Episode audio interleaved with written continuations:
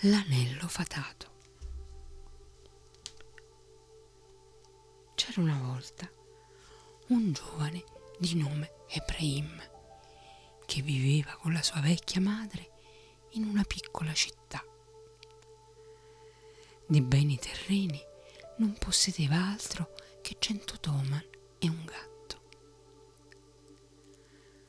Quando un giorno andò a passeggiare nel bazar della città, notò un vecchio che portava sulle spalle una cassapanca e a gran voce la offriva ai passanti.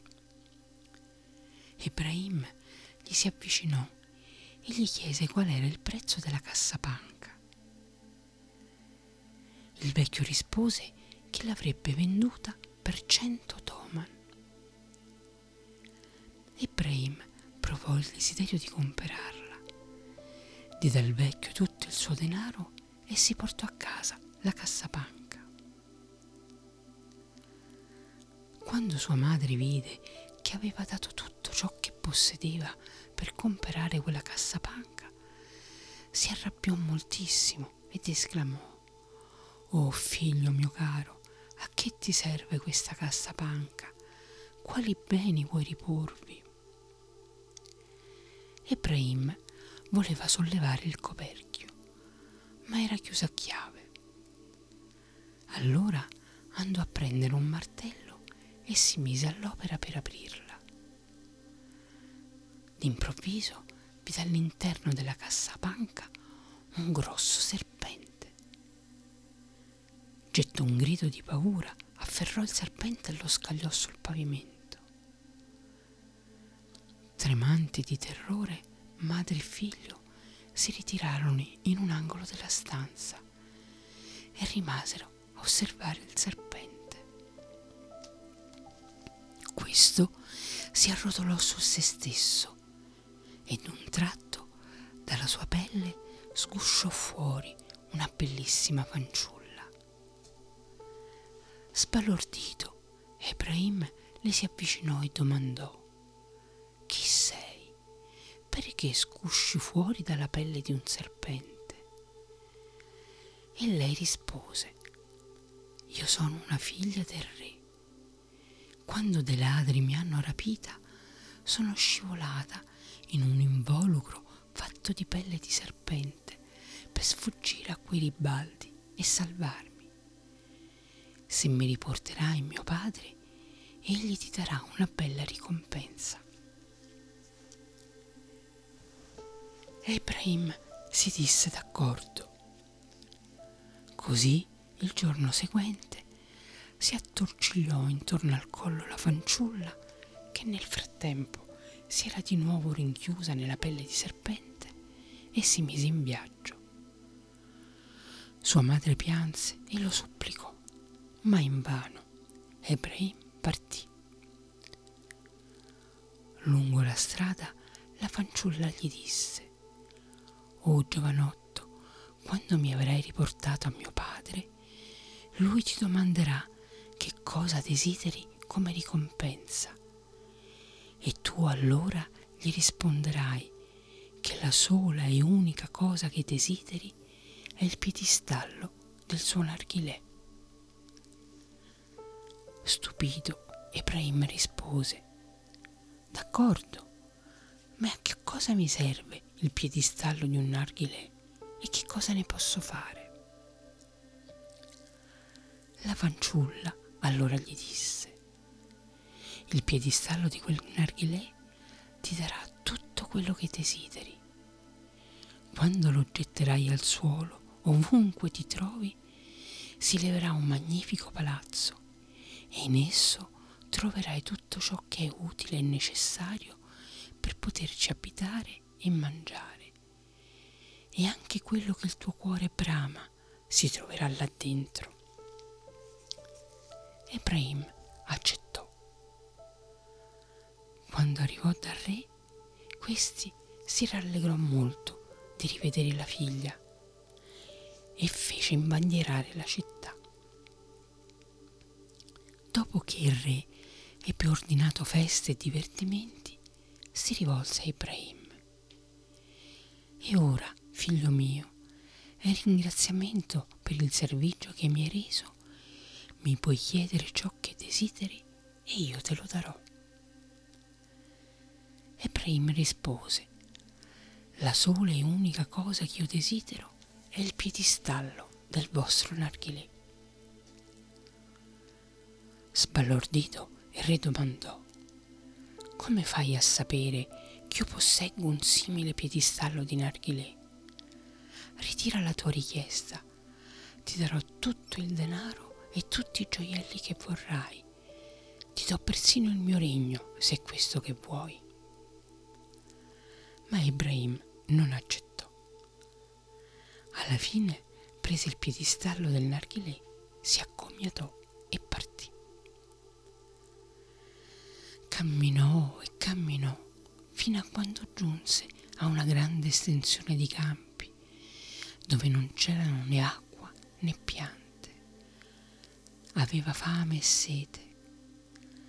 Allora si pentì di aver dato ascolto alle ingannevoli parole della fanciulla e aver così rinunciato a tante cose preziose solo per ottenere quell'inutile piedistallo di narghilè. Si disse che poteva almeno provare a vedere che cosa sarebbe accaduto se avesse fatto ciò che gli era stato detto e gettò per terra il piedistallo del narghilè. D'improvviso vide comparire un bellissimo imponente edificio con tutte le comodità.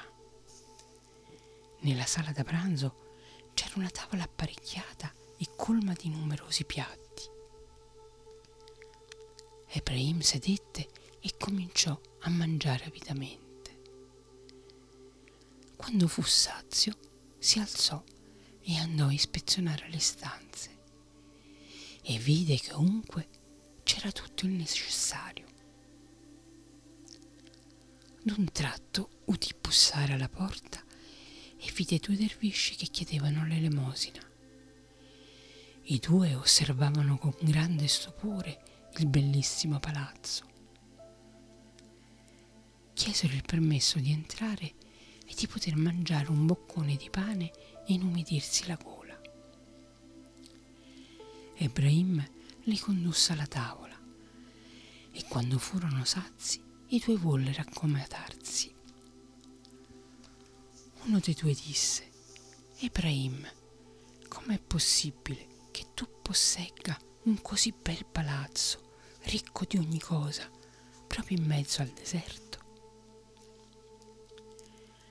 Ebrahim allora raccontò loro la sua avventura fin dal principio. Uno dei dervisci replicò, Anch'io posseggo un anello fatato. Ogni volta che lo strofino nella mano, ne escono quattro robusti schiavi negri che obbediscono a tutti i miei comandi. Sei disposto a scambiare il piedistallo del narghilè con il mio anello? Da principio Ebrahim non ne voleva sapere ma quando poi i dervisci insistettero, diede loro il piedistallo del narghilè e prese l'anello. Quando i due se ne furono andati, Ibrahim rimase solo in mezzo a quella terra desolata e immediatamente si pentì di essersi lasciato strappare quell'oggetto tanto prezioso. Solo e senza un tetto si avviò per attraversare quell'infinito deserto. D'un tratto però gli venne in mente che poteva provare a strofinare l'anello sulla mano. E subito davanti a lui comparvero quattro robusti schiavi. Ebrahim ordinò loro di mettersi immediatamente alla ricerca dei due dervisci e toglier loro di mano il piedistallo del narghilè. Gli schiavi partirono e dopo pochi minuti soltanto ritornarono con il piedistallo. Ebrahim ne fu molto contento. Proseguì per la sua strada e presto arrivò in una regione molto bella. Poco lontano dal luogo dove il re aveva la sua residenza di campagna, gettò per terra il piedistallo del narghilè e subito comparve un palazzo ancor più bello e sontuoso di quello del re. Ibrahim strofinò l'anello sulla mano e davanti a lui comparvero i quattro schiavi, che rimasero con le mani incrociate sul petto ad aspettare i suoi ordini. Un giorno la figlia del re era uscita a fare una passeggiata. Vide quel palazzo e domandò alle persone del suo seguito a chi appartenesse. Le risposero che il padrone era un giovane di nome Ibrahim. La principessa espresse il desiderio di andare a trovarlo e così il giovane fu avvertito del suo arrivo.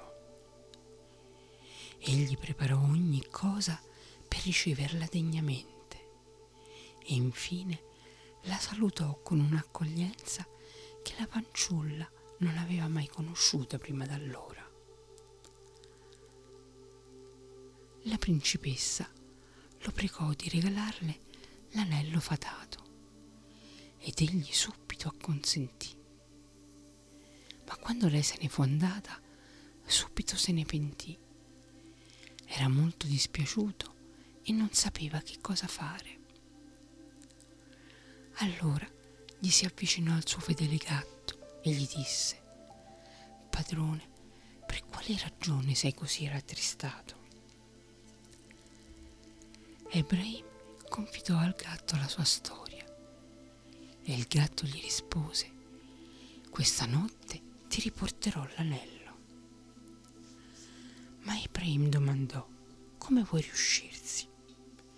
E il gatto rispose, dammi soltanto il permesso di uscire e ti riporterò l'anello.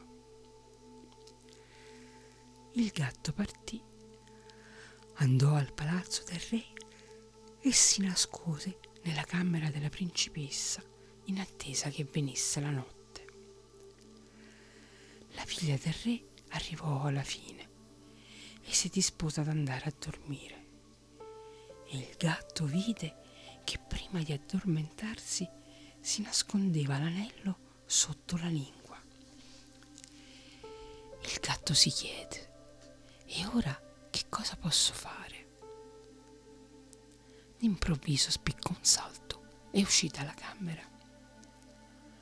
Appena fuori si mise in agguata accanto a un buco e in quello stesso istante ecco arrivare un topo. Il gatto piombò sul topo e lo tenne stretto. Il topo cominciò a strillare, ma il gatto gli disse, non ti mangio e ti ridò la libertà, ma solo a una condizione. Il topo fu subito d'accordo e si avviò insieme al gatto. Andarono nella stanza della principessa e il gatto spiegò al topo. Tu vai ora a sederti sul volto della principessa e le infili la coda in una narice, di modo che debba starnutire. In questo modo cadrà fuori l'anello che tiene sotto la lingua. Il topo fece ciò che gli veniva detto. L'anello cadde fuori dalla bocca della principessa. Il gatto lo prese e di corsa lo riportò a Ibrahim, che ne fu molto felice e accarezzò il gatto con gratitudine. Poco tempo dopo il giovane chiese la mano della principessa e divenne così il genero del re. Andò a prendere sua madre per tenerla con sé e per tutto il resto della loro vita vissero felici e contenti.